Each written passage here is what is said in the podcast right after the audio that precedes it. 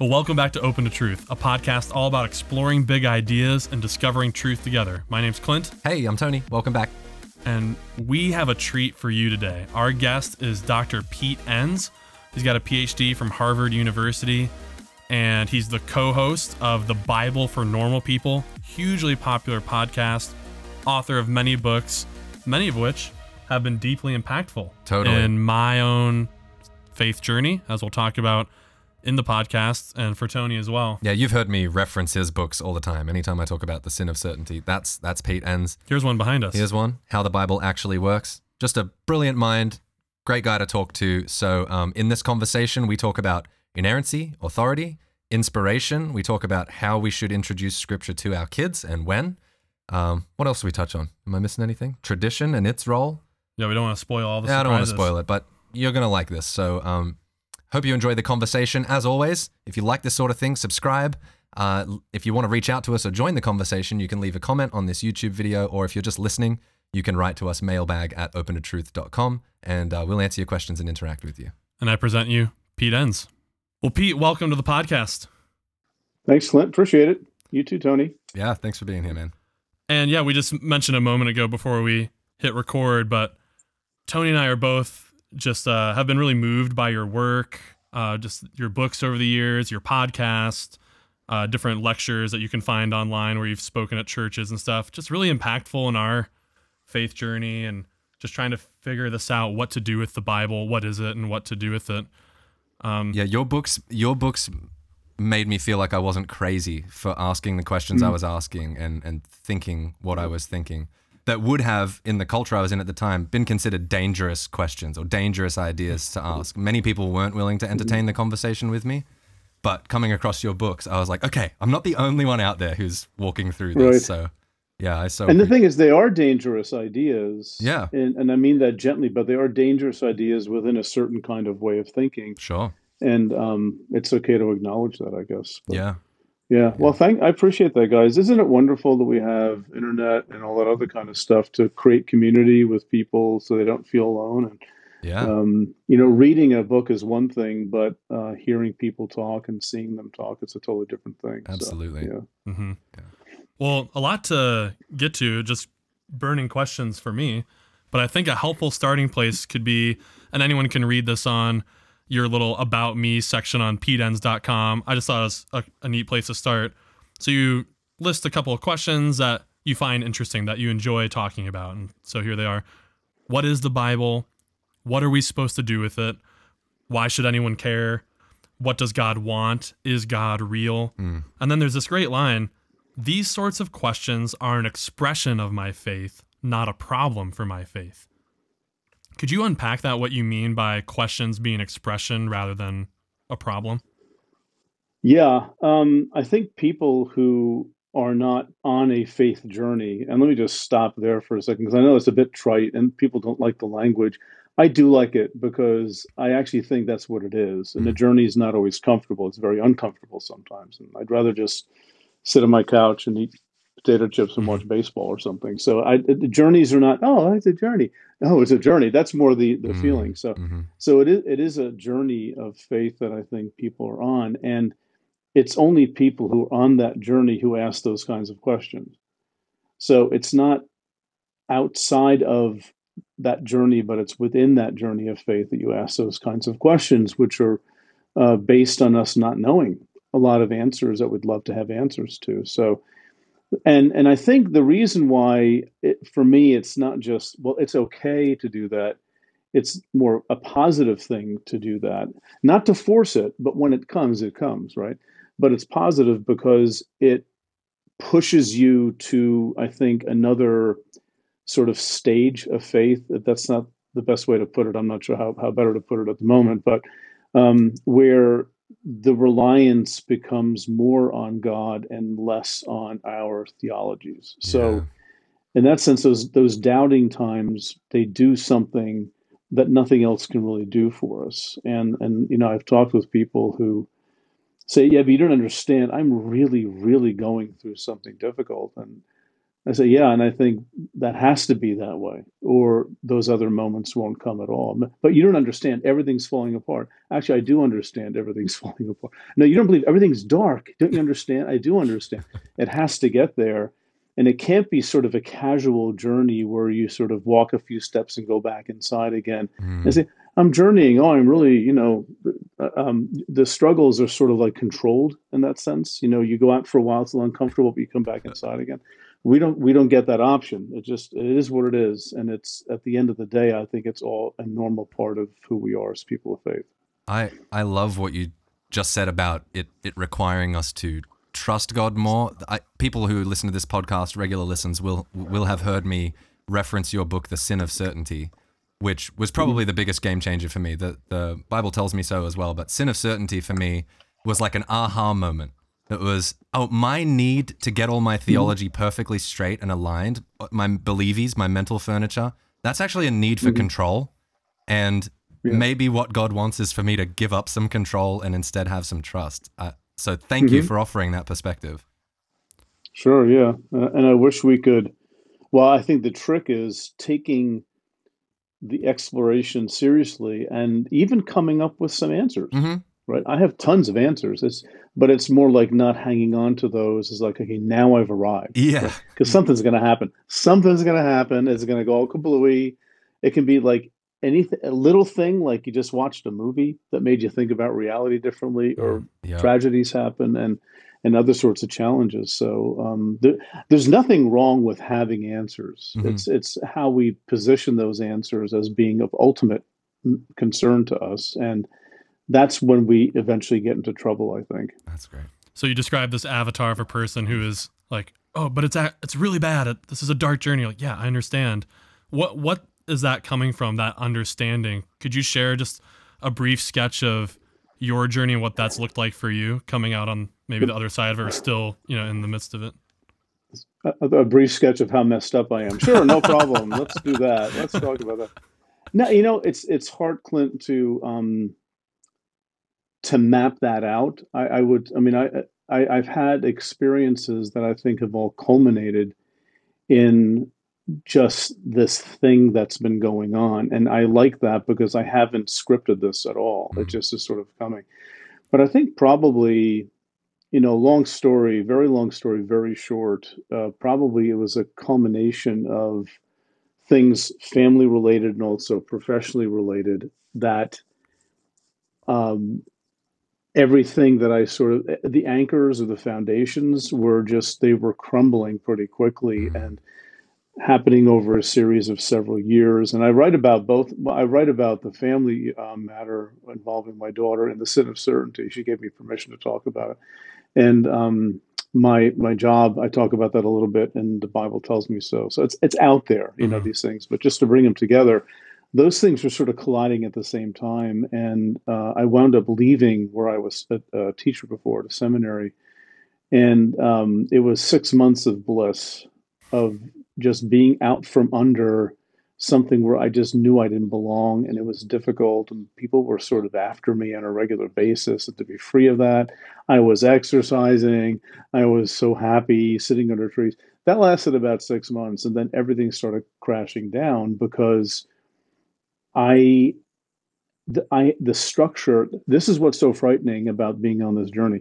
The, the thing that gave me structure to my faith was taken away. Yeah. My faith was sort of on autopilot for many years because I was in a system that required a pretty strict subscription and you just sort of do it. And that's not dishonest. It's just you're not on autopilot. You're not, not thinking about it. But then leaving, I began to understand that nothing everything that was holding my faith together is now gone. Mm. It's not there. So I remember just, I remember the scene. I'm standing in my bedroom, just looking out the window, and this little voice inside of me goes, Well, Pete, what do you believe now that nobody's telling you? Yeah. Right? And my answer was, I haven't the foggiest idea what I believe. And I and I didn't. And and I began not just entertaining on a um, uh, on a sort of a comfortably distant kind of uh, manner, but really existentially deep down inside, what if there is no God, Mm. right? Mhm. What if none of this makes sense? What if we're all just making this up? And I was sort of in that for about a year or so, I'd say, in various degrees. But, you know, there were times when I was, um, I remember once lying on my uh, a sofa in my little office at home and just lying there, just mourning the fact that I would, I'll never sing another Christmas carol again. Silly little thing, but you Hmm. know, we raised kids and we had traditions and things like that. And so I was mourning a a narrative of my life that was very familiar and not just comfortable, but satisfying. And that was pretty much all taken away.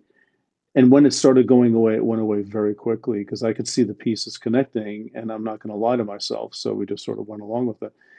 And um, I think what helped me, I don't want to say come out of it, but more pass through it and come out differently on the other side is just people who understood this whole process. Mm. And it really helped that I knew people who were very much into contemplative Christianity or some sort of a mystical expression of Christianity Mhm. that transcended some of the rationalistic uh, arguments I had in my head or scholastic kinds of things, academic things, which I really value, but um, but bypass not bypassing, but not allowing your left brain essentially to control all of reality. That's really what it came down to for Yeah. me, and and I was able to let go of that need for certainty. And it, it's you know the sin of certainty was it didn't come out for about six or seven years, but that's when that book was born. When I could start seeing the pieces connecting. Wow. So you said I caught a little word in that story that intrigued me. You said, "And we passed through it," and I think you meant maybe your family, because you're, um, Oh, you have children. that was a Freudian slip. maybe it's maybe it's my my my split personality or something. yeah. yeah. Yeah. but it, it got me thinking. You know, to your point at the beginning with the academic, professional part and the family part. Yeah. I am not just this isolated individual. Like I'm deeply embedded in these relationships. And when I Mhm. was and still am kind of going through some of this stuff, I have a spouse. I'm raising four kids right now, and Mhm. um, Well, you are someone else's anchor in a way. right, Like for your kids, right. as they are forming a map of the world. Where am I? Who am I? Mhm. Is it safe? They're looking at dad. What does dad say about this? What does dad think about Right. this? So, right. I mean, there's a very real sense where like my wife Sarah is just she's along for the ride that I'm on, whether she likes it or not. Like I've like to your point, like if she I- was ready to start Right. asking questions, what they've come into the house, honey. So yeah. the questions are Mhm. here. yeah. right. So I didn't ask a question, but I guess my question would be, No, I think I, Yeah. I see the question. It's a really common one, and it's it's an important one because we're not just individuals. I mean, you, you have to do what you have to do, right? Because you can't be a good father or husband if you're lying to yourself. hmm So the question is, how to then uh, deal with other people? It, see, in my sense, the we was not a reference to my family because um, when I left uh, Westminster Theological Seminary in 2008, uh, give me a second here, my son was 21, my daughter was um, 18, and my other daughter was 15 or 16. So okay. they're, weren't little kids anymore. Yep. And when I left, I I I came home kicking the dog for a few years, Mm. you know. And and and the thing is, like when I, when I told them I was resigning, they said it's about time, Dad. I mean, the place is killing you, you know. So it wasn't really an issue. And then the whole um, the, the the I guess the transformation, so to speak, of of my own personal faith over a year and a half. I didn't really talk about it to many people, Mhm. you know. And plus, you know, my son was in just out of college and living on his own, and my other daughter was in college, and one was in high school. And what does she care about my her dad? You know, that kind of thing. So it it wasn't the same kind of thing. And um, you know, we were. I mean, we were never our family, and Sue, my wife, we were never, you know, a fundamentalist family. So it, the baggage wasn't there, Mm. and um, but you know, so there was I, I uh, unlike many people, there are no family implications for me of all of this, Mm. which I am very happy about because I know people whose families are torn apart over Mhm. these kinds of things, and and that's a different kind of question. Like, how does the person who's on the move handle the fact that you go to a certain kind of church and your kids are happy there, and your wife has, or your wife or husband has friends there, and that those are difficult questions to answer, and and um, I think each one has to answer those in a way that makes most sense in their lives. Mm-hmm. Can I wish I could give a blanket answer to it, but I can't. Right. Yeah. Well, can I ask that that you say it about a year and a half of sort of when you hit theological rock bottom and started to rebuild. Mhm. When you found yourself staring out that window thinking, I don't know what the heck I believe. How did you Yeah. then even that next week, how did you carry on aiming yourself through life? Like if if none of the Christianity stuff is true and then how should I move in the world? How should I relate to people? What should I be aiming at? What should I be moving towards? What, what did you fall back on? Right. What, what how just how bedrock well, did we get? thing, yeah, I mean, pretty bedrock. I mean, I was, I, I remember vaguely just lying in bed for long parts of the day Wow. and just thinking, wow. you know, or just, or just reading things. You know, I was, I, I think I, th- I mean, this is my temperament, but I think at that point I just took it upon myself to say, okay, we're going to do this, let's do it. And I started reading a lot of things that were of a more like a generally spiritual kind of nature. Mhm. And I got interested in, um, gosh, now I forgot what it was. Not the Enneagram, the other one that nobody does anymore. Uh, I'm an INTJ the Myers Briggs. that personality. Thank you. Yes, but just just trying to explore myself, Mhm. which is really good Christian advice, by the way. I mean, Hmm. I think many people don't do that, but and just trying to understand myself and what makes me tick. And I was thinking of leaving the whole field of Christian writing or Christian teaching, and because jobs are hard to come by, and I had a severance that was going to last me for a while, so I had to think about that. And I was thinking of becoming a private high school like administrator or something like that Yeah, for right. a while, and um, but that never really would have worked out for me. I would have been fired probably inside of a week. Um, but you know, I, I think it's I don't know what I don't really know how to answer that question Okay. because I just kept moving, Yeah. And maybe that's the German in me. You know, there, there's this wonderful German saying, "Du kannst, denn du sollst." You can because you have to. Oh, I don't have an option to lie in bed all day. Yeah. I don't because I Mhm. have I still have responsibilities at home and Yep. and um, was I depressed? I don't. Maybe I was more in shock, mm-hmm. you know, Mhm. and trying to process it all, you know. But uh, Yeah.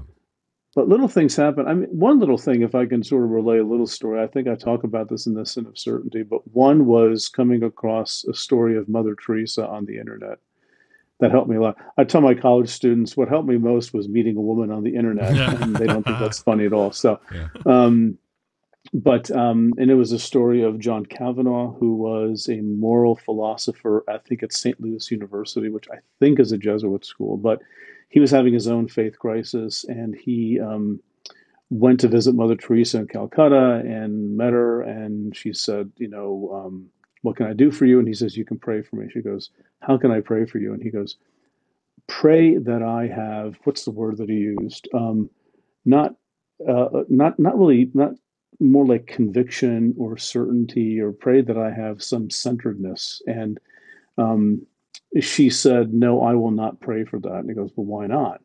Because what you're looking to hold on to is exactly the thing you have to let go of. Wow. And I read that, and but I kept going. And then he said, "Well, you seem to have a lot of sense of centeredness, conviction." And she said, "I've never had that sense of certainty in my life, but what I've had is trust. Mm. So I will pray that you trust rather than seek that kind of an anchor for yourself." And and I read that, and I just stopped and I stared at the screen and I said, "That's it. that that's where I've been going wrong. I've been trying to." wrap my head around something whereas this journey really was more about learning to let go of wrapping my head around everything and respect my head but not live in it mm-hmm. and take cues from other people who throughout the history of the church who are very wise and have passed through these things and getting acquainted with things like the dark night of the soul and um, St. John of the Cross and some others in the medieval period. And by no means expert, just you know, casually reading and talking to people. That's all you need. You know, Mm-hmm. you don't have to become an expert in any of these things. Just become acquainted that there are other ways of doing this besides the way that many churches sort of assume you should be doing it, which is being sure of everything you believe. And if you Mhm. don't, you've got a problem you have to work out. hmm Mm. Now, as you were saying that, I'm thinking, and I, forgive me if this is too amateur psychology. I'm not a psychologist, but Okay. what that's a pretty complicated cognitive task of holding things in tension or being okay with uncertainty, particularly when you compare it to a child. Like I have a seven, five, two, and an infant. You got a Four lot of kids. kids. Okay. Yeah. And at that stage, it just seems Wow. tough to ask them if this if this is indeed like the the higher path to ask them to hold things in tension they want hard answers Mm. dad dad where'd god Mhm. come from or why why does it rain you know just a whole host of questions you could ask eh, theological science and so when it's a, when it's a science question maybe like why does it rain and i can i could do my best to walk through evaporation and all that stuff Yeah.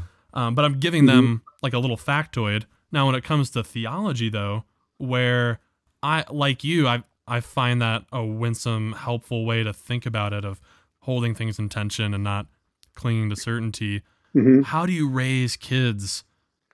Um, I guess to Yeah, no, be on that. Or do or do you have to go through a stage of like black and white and then gradually give that up and you know give up the certainty as you mature and you're Mhm. able to hold things in tension? I don't know.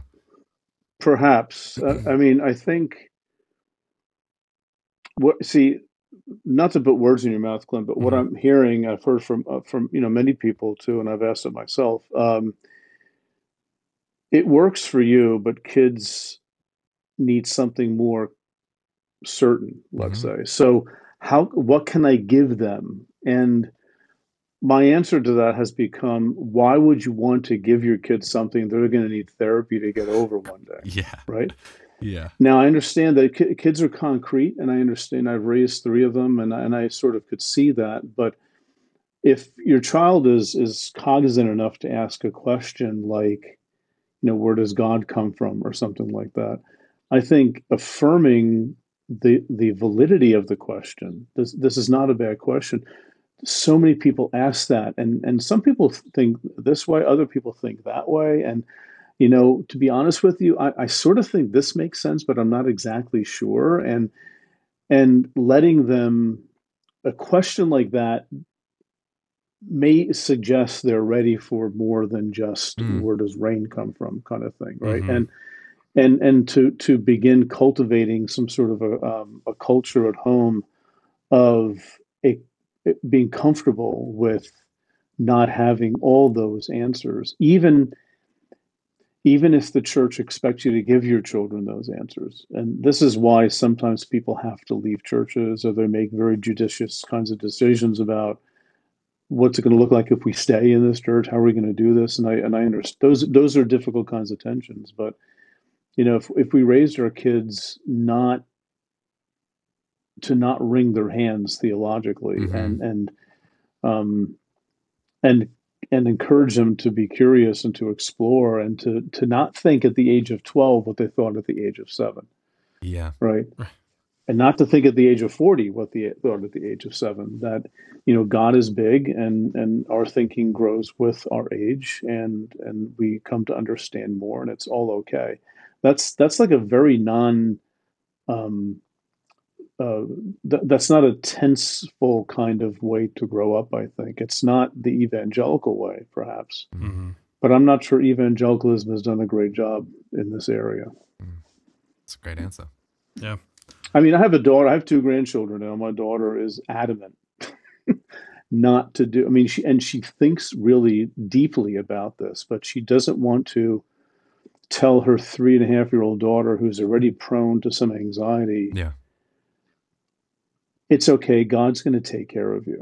Mm, She's not going to say that because bad things happen, Right. right. Right? Yeah. And then and that kid will figure it out when they begin to develop more cognitively around eight or nine or so, from what I understand. They're going to see that for themselves, and then, wow, I was just kidding.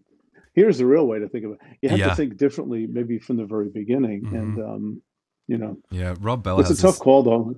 He has a good line in one of his books, Launching Rockets, a book on parenting. He says he their mission has been to raise their kids in such a way that they will have to unlearn as little as possible. Ah, Just minimize the unlearning that needs to happen later. yeah. You know? Right. So to that end, uh, maybe we can shift a little bit here to some topics about the Bible. I think Okay. for a lot of folks, some of these issues can kind of crystallize in this area. So if one way to tie it up would be, or to make the connection, like, should I even really let my kids read the Bible? I On mean, their that- own. I think that's a Yeah. worthwhile question. Just Yeah. here you go. Here's some kids' Bible, and all the animals on Noah's Ark are smiling, but the real story is, you know, yeah. ton- hundreds of thousands of people are drowning, and it's devastating. Yeah. Um, so I mean, that just it's not as bad as load, giving them a loaded handgun, but No. theologically, perhaps just like Yeah. reading the raw scripture without guidance, like here's a little children's Bible. That's like a question a parent might ask. What at Right. what stage do I introduce? If the Bible is an important part of our faith community to some extent, at what Right. stage do I introduce some of these stories and biblical ideas what what age do I impose this on them against their will? So, um, I think that's a very good Oh. question, and I think that's part of the um, inerrantist dilemma of wanting to put this Bible in front of them as quickly as possible and to start from the beginning. Mm. Got to start with Genesis. Worst place to start for kids. There's Right. all.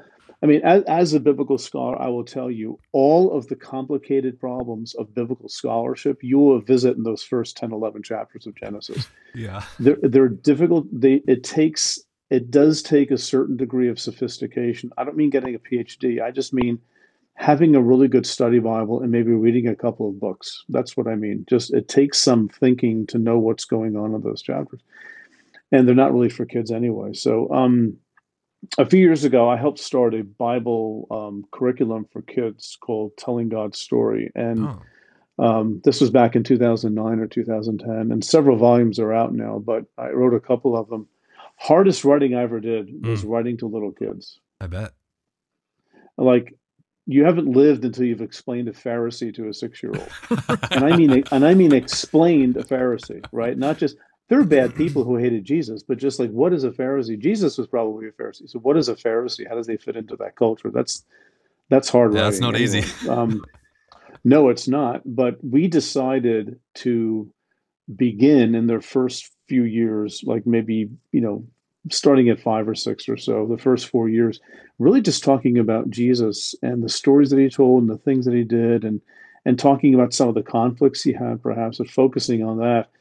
And then later on, moving into maybe some of the other Old Testament stories when, you know, they already have sort of a foundation and then in high school maybe dealing with they haven't gotten this far yet but dealing with issues of history frankly Yeah. and like the flood story or the you know the the canaanite massacre and things like that and and uh, preparing them for a bible that is not going to answer all their questions but it's going to raise some and it's okay Mm. right that's sort of the approach we were trying to take on that so so kids i mean you can have the bible there all the time and, and bible stories read judiciously i think but i think if parents can get over the hump of feeling like the way to raise your kids christianly is to tell them all the stories in the bible and make sure they know the names and things like that i don't think that serves a purpose frankly What What was the name of that curriculum again? Just in case parents want to look that up. yeah telling god's story Telling God's story. Yeah.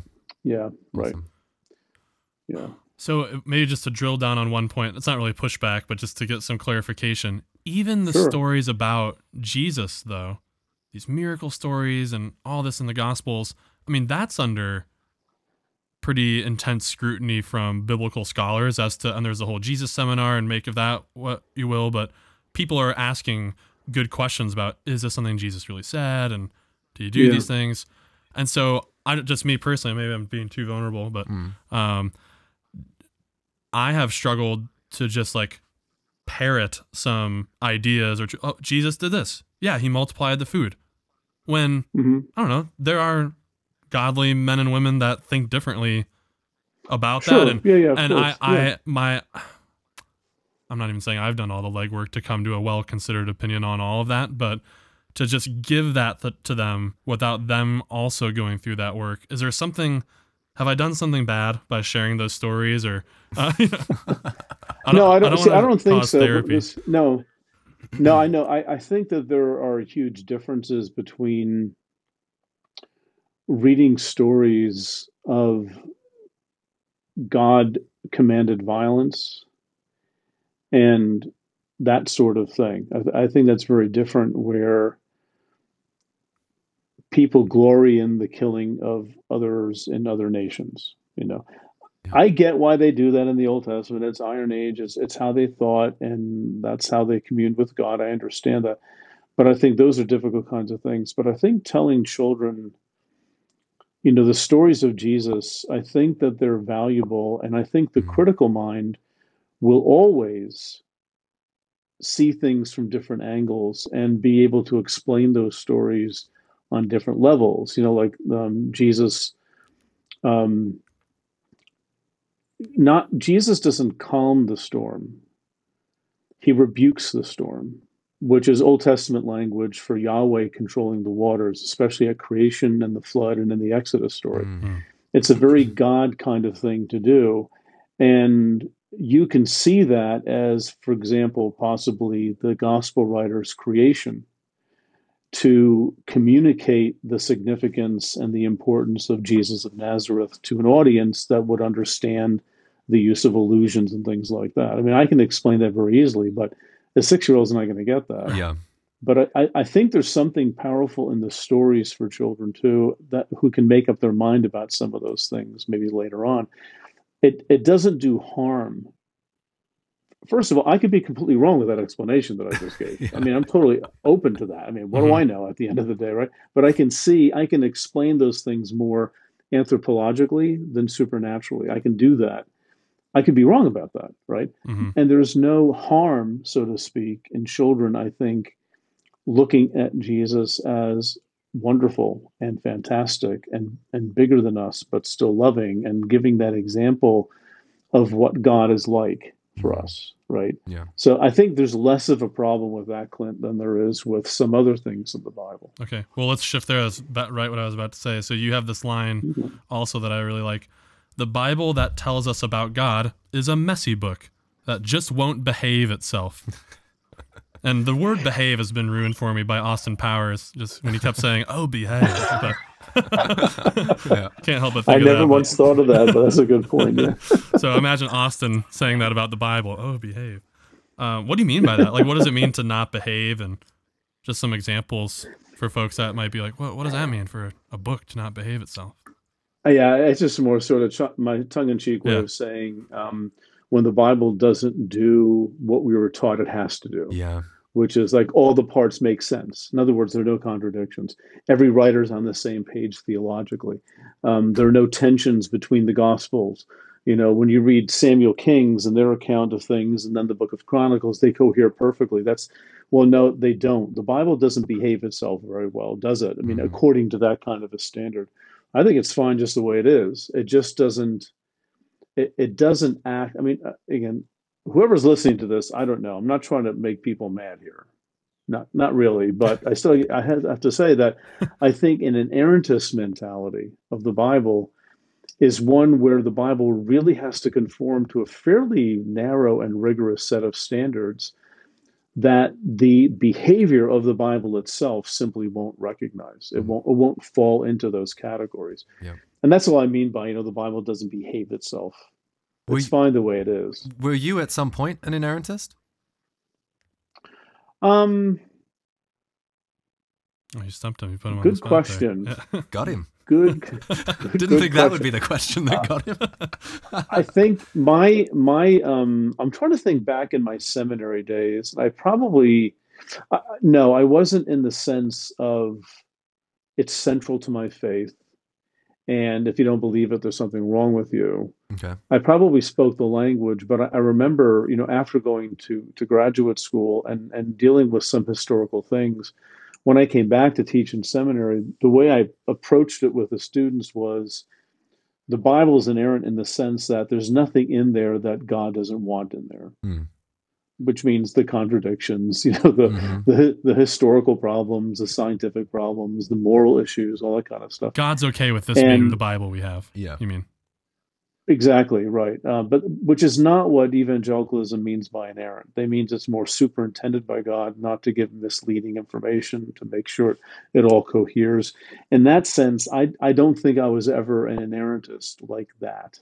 Okay. Could could you maybe Um, flesh yeah. out inerrancy and inspiration is another word that gets used a lot. Um and Right. and maybe I feel like what some people mean by inspiration they Right. maybe assume inerrancy goes along with it, but is it possible to believe in a an inspired scripture without being that wooden inerrantist that you talked about a moment ago? And what Yeah. how would we even use that word now, you know? That see that to me is the crucial question. How would we even use it? Because I think see terms like you know inspired or revealed Yeah. or authoritative. I th- I think those are fine words to use, but they can't be freighted with sort of fundamentalist implications or assumptions. Mhm. And again, I, I don't say that to be polemical, but that's what I think. That's I'm just telling you where I'm Yeah. coming from. Please. Um, so, you know, to say that uh, that the Bible's inspired, I wrote this book, Inspiration and Incarnation, and the point of which is that you can't, you need to look at the word inspired within the context of the idea of incarnation, where God is embodied in reality in our here and now way of thinking and things like that. So. The, the Calvinists do have a wonderful term about how God condescends to our level and speaks baby talk. That's what John Calvin said. Mhm. So you're going to get people in the ancient world descri- describing creation in Genesis 1 the way they do, because that's the way these ancient people thought, or the Adam and Eve story, or the flood story. This is the way they thought. Um, that's not an error. Right. It's just how they thought, right? Mhm. Is it inspired? Yeah, well, because inspiration is never about God's up here and downloads facts, and now you have objective facts. Inspiration is al- always an encultured process, an encultured act, which means it's going to look a lot like the people who are talking. hmm So you've got this interesting kind of interplay, and I'm not making that idea up. I mean, actually, some pretty conservative Calvinists have thought that, like B.B. Warfield, for example, in the 19th century. There's a name Yeah. that nobody knows, but that's okay. I've heard that Um, one. Yeah. Yeah, but uh, you know, and and um, so you have basically God's side and the human side are sort of working mysteriously together in some sense. But whatever we mean by inspiration, we can't take away the human contextual element, Yeah. which is stamped all over the pages of the Bible. So whatever inspiration means, it doesn't guard. It doesn't guard against the human beings not being human Yeah. Yeah. it actually works with that somehow. How does that work? I have no foggy idea how that works. Okay, and I'm sorry about that, but I don't think anybody else does either. But that's the idea. So you can inspiration, you can use inspiration that way, and revelation works a certain kind of way. It's not God imposing. Now you have absolute truth. It's this, I think, delicate communion between spirit and people, where they begin seeing something that's beyond their own moment and beyond their own culture. I actually think that describes a large part of the Bible, Mm. right? The Bible is um, people enlightened for their time, I'll put it that way, speaking things of God into themselves, into the world around them. At no point does it stand still, however. It's always sort of moving. And Mhm. you see that within the Old Testament, and you see it between the Old Testament and then the Judaism that came before the time of Jesus. You see changes there. You see changes in the New Testament. You see changes in the early church. It's like this thing is always cycling like this and and revisiting things and coming out with new ideas and different ways of thinking. That's the Bible. And if you want to say that's a revelatory act, I'm all for it as long as you take that process seriously. Your definition of revelation has to take into account how the Bible behaves and what it's doing, right? And it's not just a flat book of rules. Mm-hmm. may I ask a follow up? Yeah, please. Yeah. So that that sort of um, yeah, cyclical moving forward, or or or I guess that would be progressive revelation, really, right? The idea that that we are increasingly coming to understand who God is. Would do you help me with this? Help me if I'm thinking about this clearly or not. Um, do we think that that sort of culminated in Jesus, or or you just said a moment ago that even the early church you start to see that, and at least as I look around, I still feel like God is continuing to reveal Himself in newer mm-hmm. ways and and change our thinking about things. So, is that the right way to think about it? And if not, the the question that's paired to it is, has Scripture s- stopped? Why that? Why is that the Bible? Why is the is the canon closed? Right. Or or is the sin of certainty part of it? You know, like, uh, um, you know what I'm you know what I'm asking though, right? It would sell better. Yeah, I, I wouldn't mind that at all. Um, it's funny, you know, I, I- a question I get every year or two from one student somewhere in my class is this: Why don't we just add to the Bible? And I'm like, because nobody will read it. That's it, it functionally it wouldn't work that way. Yeah. But I understand what you're saying. Um, see, I think that the gospel is sort of a bright light that's shone on humanity. Hmm. And the gospel is bigger than what was written about it. So I think what we have, and again, this is not a down the middle evangelical way of thinking, and I realize that, but that's uh, that's who I am. Um, the reason we have four gospels, the reason we have letters that um, the four gospels that, that don't always agree. They have different slants. They have different theologies of Jesus, right? Because they're trying to wrap their arms around something that's big. Um, you have the letters of Paul and others that likewise don't always see eye to eye. Just compare James with Galatians, and you'll see right away. It's like Oh, these guys are coming from a different place altogether. Yeah. It's pretty obvious. Um, so you have these internal discussions and debates within the New Testament, um, and, and the fact that they're letters, you know, they're not theological treatises. We're we're Yeah. watching we're watching the gospel, that thing, being applied in specific instances, and I think that's the trajectory setter for the Mhm. church. And you get, you know, as the centuries go on, that thing is happening all the time, everywhere in different places. You know, the the creeds of the church, you know, from the fourth and fifth centuries, they're and even earlier, they're I mean, they're wonderful statements, but they're another instance where you have the gospel, that bright light, that is being interpreted within the context of Neoplatonic philosophy. Mm-hmm. Is that a bad thing? No, it's not a bad thing at all. People do this all the time. We're always interpreting the gospel within our social context. But it's What else and can we it's a do? good We- we word, have but yeah. Exactly. That's just it. We're people. And and if we have this is what one of the reasons I wrote inspiration and incarnation. If you have an incarnational view of the gospel, not only is it unavoidable, it's actually the way God works through people, not bypassing their culture, Yeah. but actually within that, because God can handle it all. Yeah. You know, And well, how do you know if you're right? You don't. There's the trick, folks. You don't know if you're right, but you walk by faith and you do the best that you can. You try not to kill other people. This is simple. This is not rocket science here, you know? And then we get to talk theology. We get to discuss ideas and go back and forth for the betterment of ourselves and the people around us and the world we live in, right? And that those I think are good things, and that is a progressive revelation, I guess. You know, if we can put it that way. I'm I'm not always keen on the word progressive because it has a lot of negative connotation. It's Sure. sort of it can be a condescending thing for a lot of people, Sure. but more.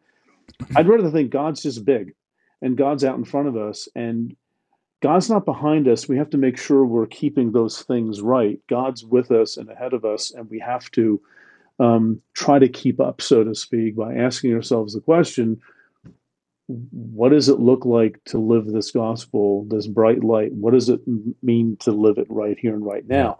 That's not a question that's going to be answered for you in Romans. No, it can't be. Right. That's right. Romans will help. Romans may give you things to think about, but God's bigger than Romans. God's bigger than the Bible. Yeah.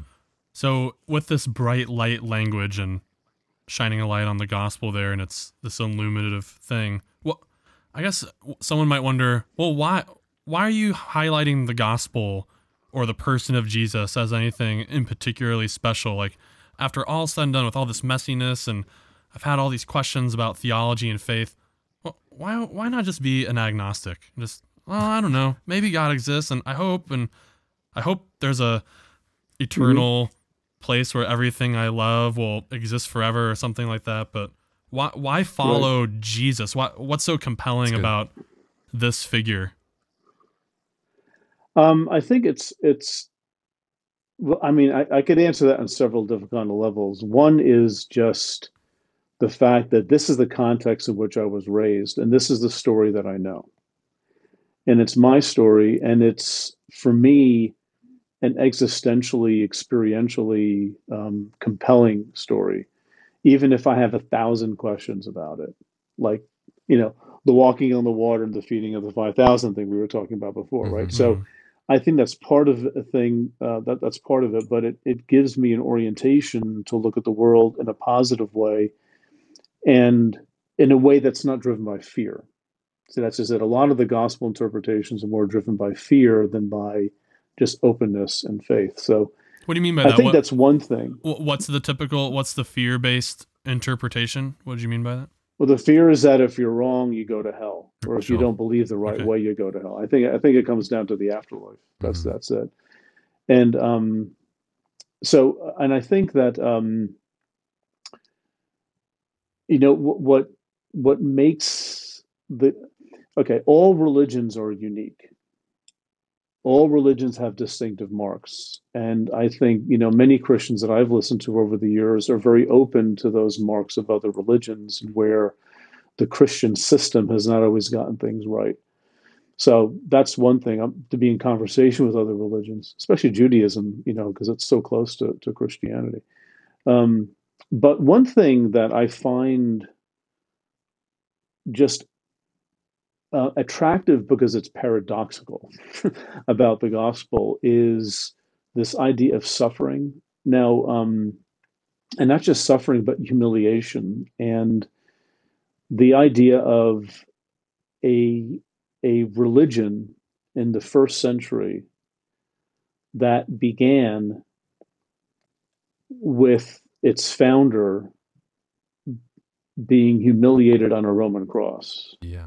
And that God takes, and that God associates, the God of Israel associates with this figure. That's the New Testament faith. That's what they write about. But this has nothing to do with history. I don't know whether those things are real, whether they happen, but this, the testimony of the New Testament writers, like, this is our beginning. That makes absolutely no sense in the first century. It really doesn't. And it makes no sense in Judaism because God is not one who voluntarily associates with shame and humiliation. Mm-hmm. But God is glorified. God is to be honored. If you shame God in the Old Testament, that's largely what what what the Israelites do for large portions of the Old Testament. In the in the narratives, anyway, they God feels shame, and He has to correct that by punishing mm-hmm. and by putting himself back in the honor position rather than the shame position. The poor bloke who dropped Testament, the Ark of the Covenant. Oh yeah. Don't no, drop, seriously. Don't drop yeah. the ark. Yeah. Yeah. or so him. many things. It's like, you calm down. It's not that big of a deal, you know. But it's it, again, it's it's the honor and shame dynamic that I find reversed with a vengeance, if I can use that word. Um, it's it's reversed in the New Testament in ways that are paradoxical, where Paul calls himself a slave of Jesus Christ, right? So that's that's a that's a self humiliating thing to die to self to um, uh, to think of others more highly than yourself, to uh, uh, and and just again the idea of the founding of the faith rooted in a humiliating death, but he was raised from the dead. Okay, but still, how this began is like a non-starter. Mm-hmm.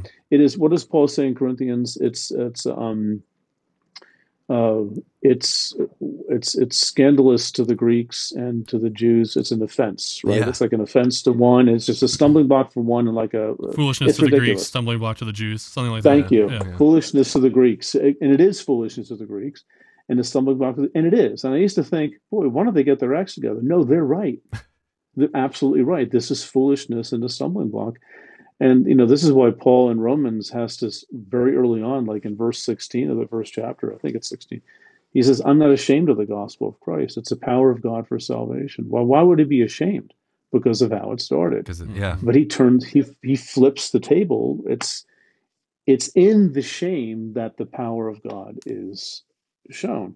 That is like I okay, this is not my lead if I'm making up a religion, right? And I find that to be very, very intriguing and paradoxical. And that then ties to the notion of uh, suffering and the this. And again, I don't say this lightly. This is like, you know, I don't have the right to speak a lot about a topic like this, but um, the, the the idea of how our suffering is something that actually draws us into the presence of God, not away from the presence of God. And I find those to be really, you know, beautifully reorienting away from self promotion, right? The shame honor thing, and then not thinking that there's something wrong with you when you're suffering. Yeah. You know, which, which is a notion that Job's friends had, you know, in the Old Testament. Job didn't, but Job's friends did. So, um, yeah, I, I think that's what I would say, but I, I wouldn't. I wouldn't come at it in the conventional way that well you're going to hell you need a savior because I mean I think I don't I don't see that in the New Testament either. hmm So- right? I don't see that as this is how they go about explaining the reality of Jesus. So here, th- sorry if this is complicated, but I have a follow up here. So we were saying, okay, instead of explaining inspiration with the top down method, like of course the authors of Genesis one, let's say, incorporated these details. A lot of other cultures had similar things, or maybe um, Right. like God's com- uh, command. I forget which book, maybe Joshua of wiping out the Amalekites or something. Uh, I don't need to work in to my theology that God wants me to kill infants. Rather, like, of course he thought God told him to do that. All the other cultures had violence. Now, here, though, in the New Testament, this seems to be uh, an exception to that idea that because you led off with uh, this is this is weird for first century Palestine. It's not, of course, Yeah. that people would uh, attribute this uh, humiliation to the founder of their religion or to God Himself.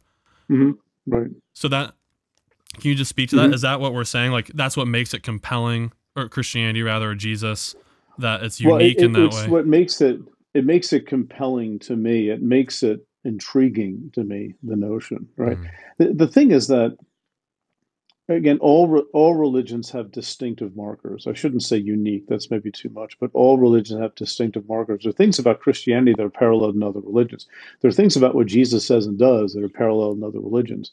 One of which is a miraculous birth, and one of which is rising from the dead. Mhm. These are not unique in the ancient world, right? So I'm looking for things that what is it that makes Jesus and the gospel stand out? And it's it it's the willing willingly entering into a state of shame and Yeah, humiliation. it's so unexpected. It is, and I'm not saying that's not proof that Christianity is true. That's not any, I'm not saying anything like that. okay. But to me, it's like, hmm, that's compelling. And I've asked people, are there other religions that have done something like that in the past? And um, I haven't yet gotten an answer uh, th- that in the affirmative to that. I mean, there might be, but if it's that hard to find, Right. maybe it's a minority voice anyway. You know, but but this is you know the the the symbol of of Christianity is a cross for heaven's sake. You know, that's that is not an empty tomb; it's a cross, and um, there is much more to that than. Well, this is going to get me to trouble. No, Eh, whatever. I'll, I'll never see you guys again. What do I care? Um, I think there's much more to the cross than simply God needs somebody to shed blood Oh, to cover over everybody's problems, right? Th- So that won't get you in trouble um, with us.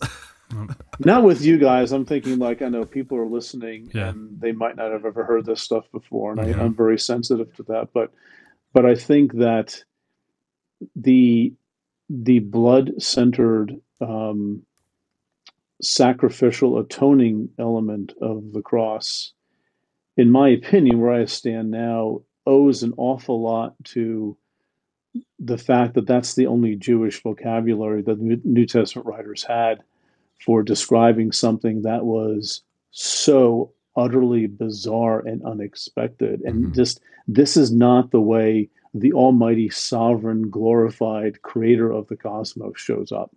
This is not how it's supposed to happen. Mhm. And so I think they had to do what they had to do, was interpret it in ways that are culturally and, and contextually meaningful, Hmm. which I take very seriously as a scholar.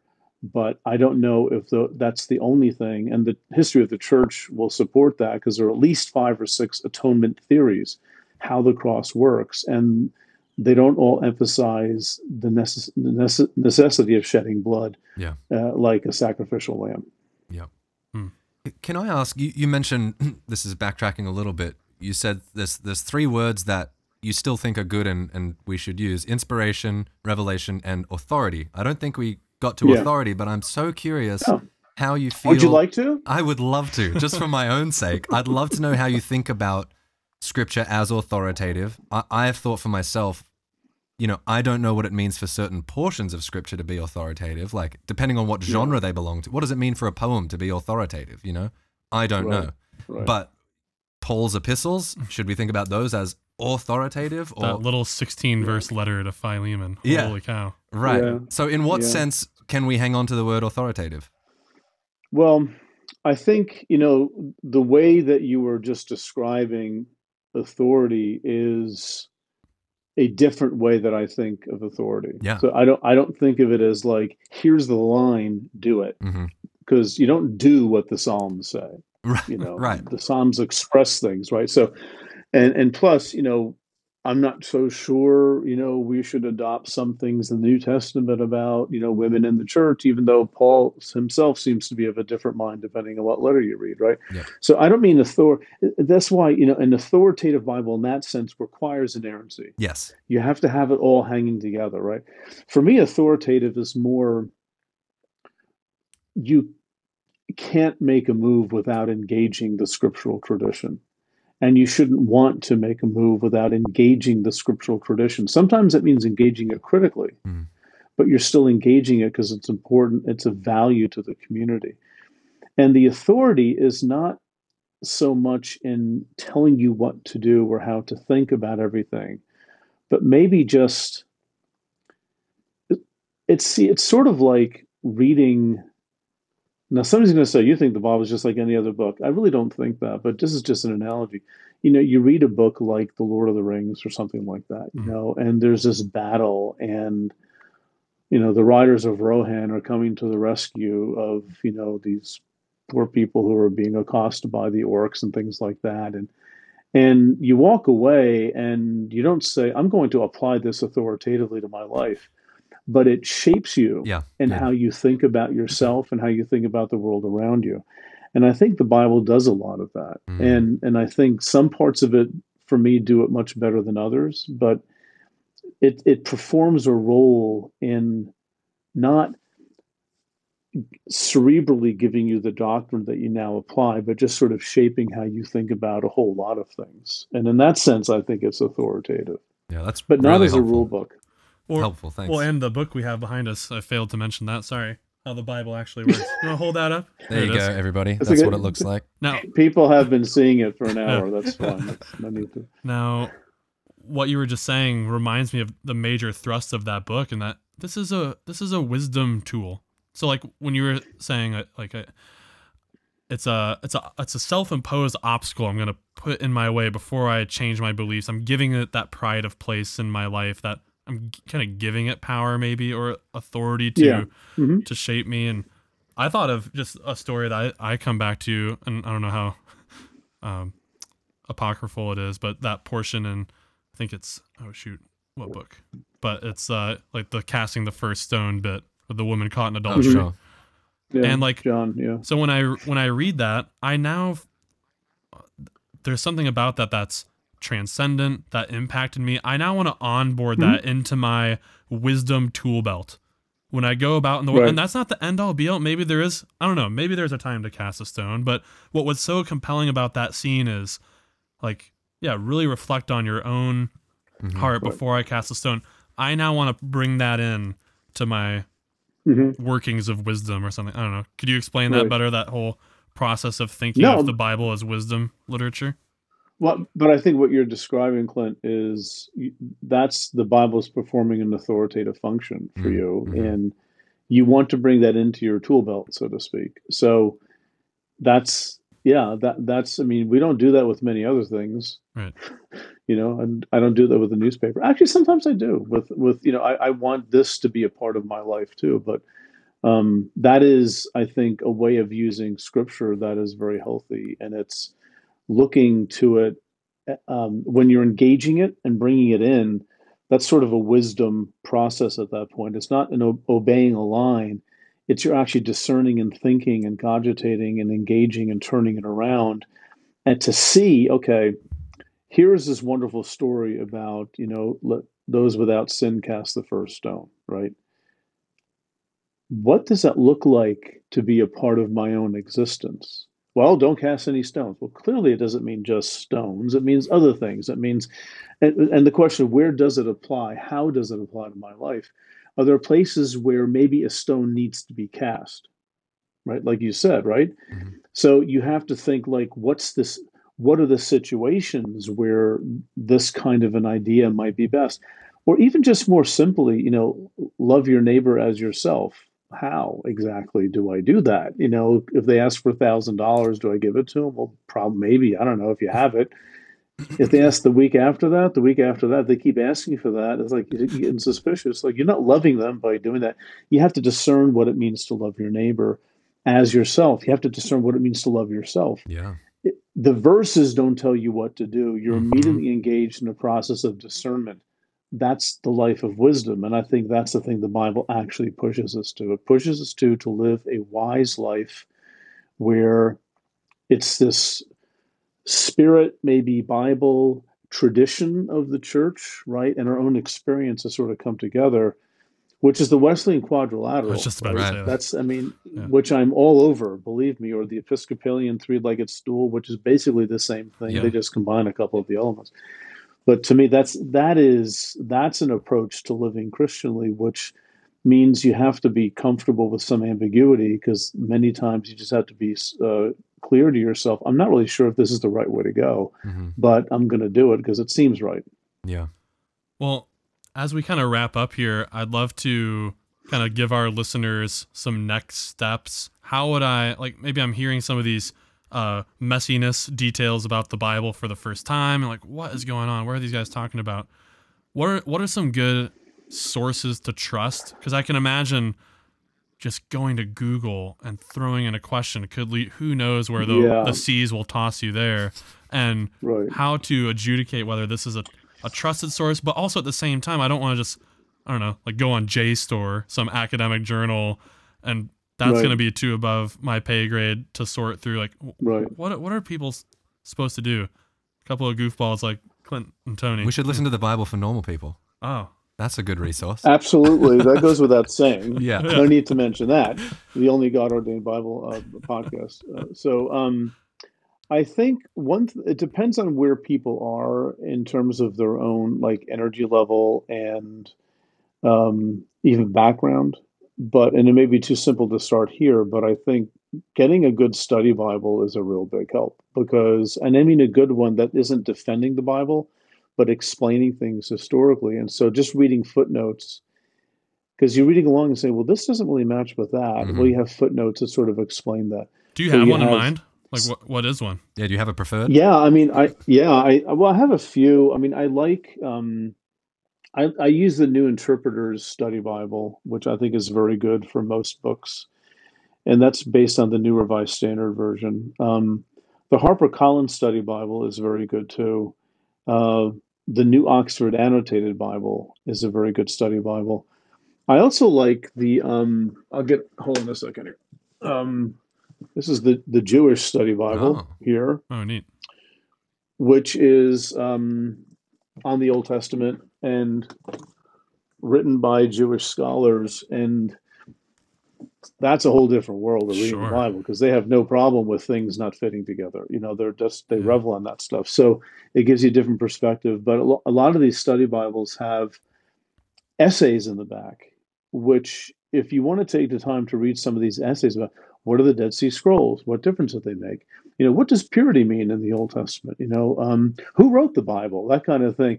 You know, this is like a seminary education for about forty dollars. Hmm. Wow. You know, you, there's a lot. To, there's a lot to do there, and and there are things to um, to really ponder over and to learn from. And it's it's a good place to start. Um, you know, I wrote how the Bible actually works and the sin of certainty, and the Bible tells me so for normal people, you know, Mm, who maybe yeah. don't have a huge background but are having some questions. And, you know, I mention all sorts of people in those books, and I have like bibliographies in the back and things that people might find helpful too. So, um, those, those are places to start. It's not my books, but I mean, I have resources in there too. And, and, you know, podcasts, you know, um, again, if you don't know where to start, I mean, we do have a lot of good things on ours, but the guests that we have on, check them out, Right. Yep. right? Go, go, who are they and what makes them tick and what can I learn from them? And get ready for a journey. And again, that term is a very good one, but it's a process that takes time. But uh, you don't have to get anywhere fast. That's good. It's okay. Yeah. Yeah. Well, Pete, thank you so much for your time. It's been uh, an absolute pleasure to talk to you. Thanks for listening to our questions, giving us gracious answers to all of that. Uh, Absolutely. Appreciate you taking the thing. time. Okay. And thank you too, Clint. Appreciate it. Yep. And our, we'll uh, have some show notes for our listeners to plug some of those Okay. resources and uh, well, yeah, anything in just, just real quick particular that you're working on right now that you're pretty excited about. Oh, that yeah. you'd like Anything us to, we should plug for you? No, it's too far away. I mean, I'm going to start this summer, but I'm working on a book that I would take me 15 minutes to describe, which is a problem. I got to get it down to a couple sentences. your so- elevator pitch. Yeah. Okay. yeah, Okay. it's about life. It's about life and belief and science and oh, experiences in Oh, science. the Bible. It's it's weaving things together, sort of. that Can't wait to trying read it. Catch the vision for it. Yeah, I can't wait to write it. Awesome. yeah, Well, Well, th- thanks, Pete. Thanks so much, Appreciate Pete. Have a good Alrighty, rest of your day. I appreciate it.